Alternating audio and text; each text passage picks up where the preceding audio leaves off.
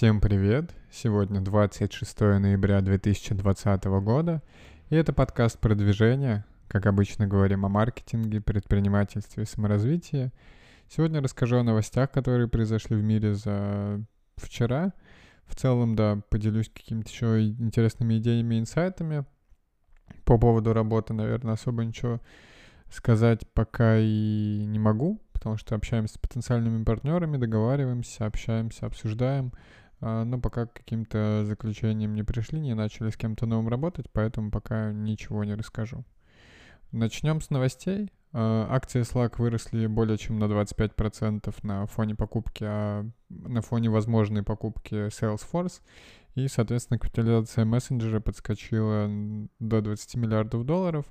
А, понятно, что никаких гарантий нет, что переговоры закончатся сделкой, но так работает текущий рынок, что компания в целом а, акции подскакивают настолько сильно. И, в принципе, да, я уже рассказал какие-то свои идеи о рынке, которые, которые мне кажутся интересными в предыдущих выпусках.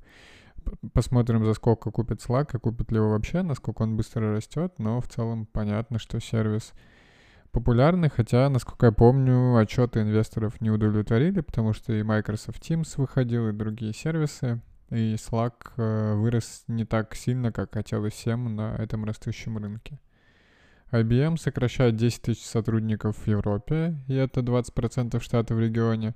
Соответственно, компания пытается снизить затраты в медленно развивающемся сервисном подразделении, будет сокращать в Великобритании, Германии, и еще немного людей в Польше, Словакии, Италии и Бельгии.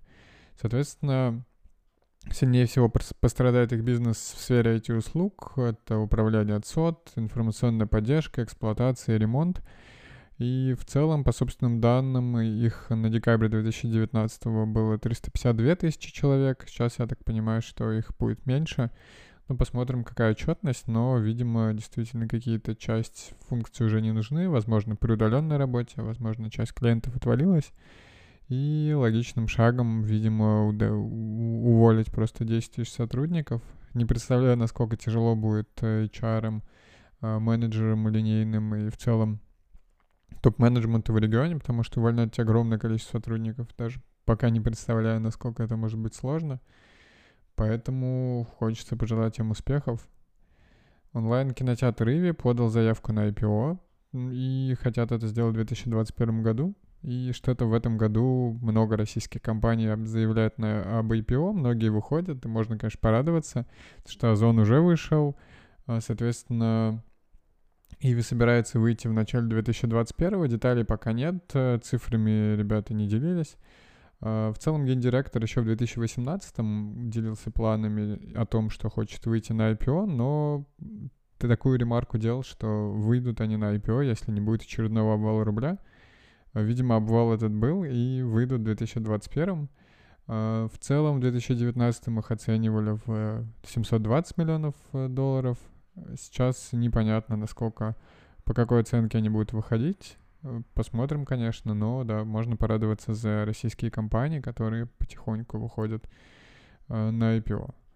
В целом, такой короткий выпуск получился. Новостями действительно мало чем можно поделиться. В целом, если говорить по геймдеву, то у нас вышло две игры, которые мы будем тестить. Честно говоря, они не совсем гиперказуальные, так что пока ничего особо нечем особо поделиться. Хотим сделать еще больше игр. Ищем разработчиков. Один разработчик выйдет 7 декабря. Ищем 3D-шников постоянно. Команда растет. А, хотим делать больше, быстрее, лучше. Постепенно выстраиваем процессы. Так что пока делиться нечем.